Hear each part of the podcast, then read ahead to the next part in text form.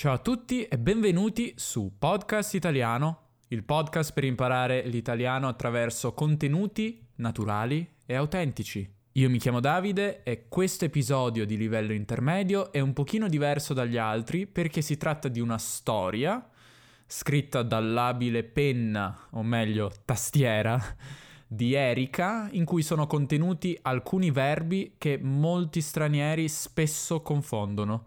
Potere, sapere, riuscire e anche essere capace e essere in grado. Vi ricordo che potete rileggere la trascrizione di questo episodio sul sito podcastitaliano.com. Trovate un link nella descrizione dell'episodio, nell'applicazione che probabilmente state usando per ascoltarmi. Riassumiamo ora brevemente come si usano questi verbi e poi ascoltiamo la storia.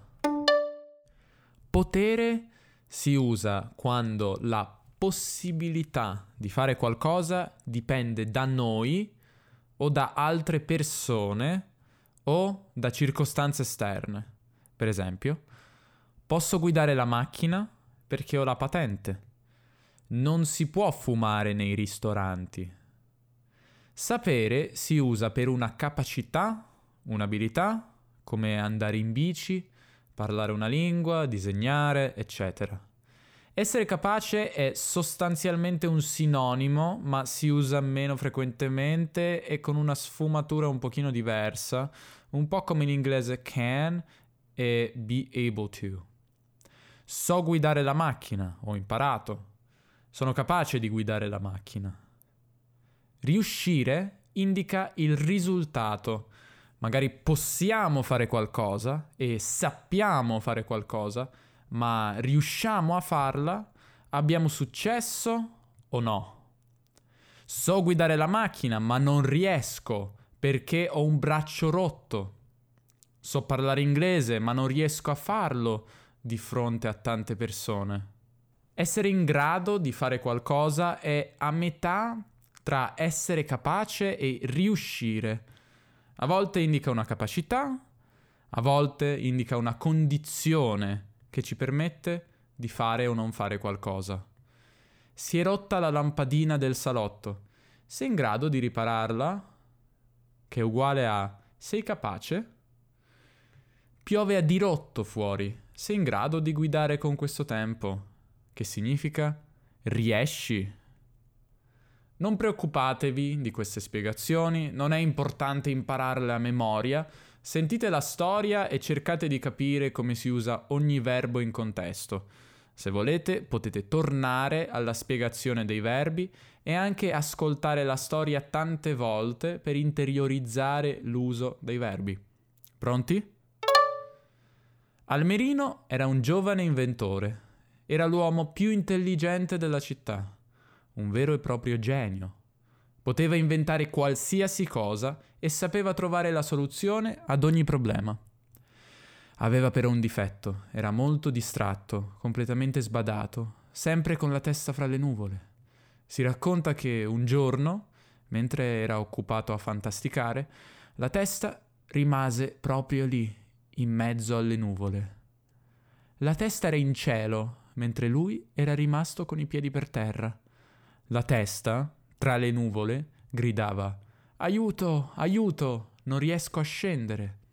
Almerino, che era un inventore, era in grado di risolvere qualsiasi problema, lo abbiamo detto.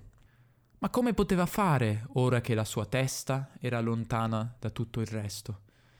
I pensieri erano da una parte e le mani da un'altra, e così non riusciva a inventare nulla.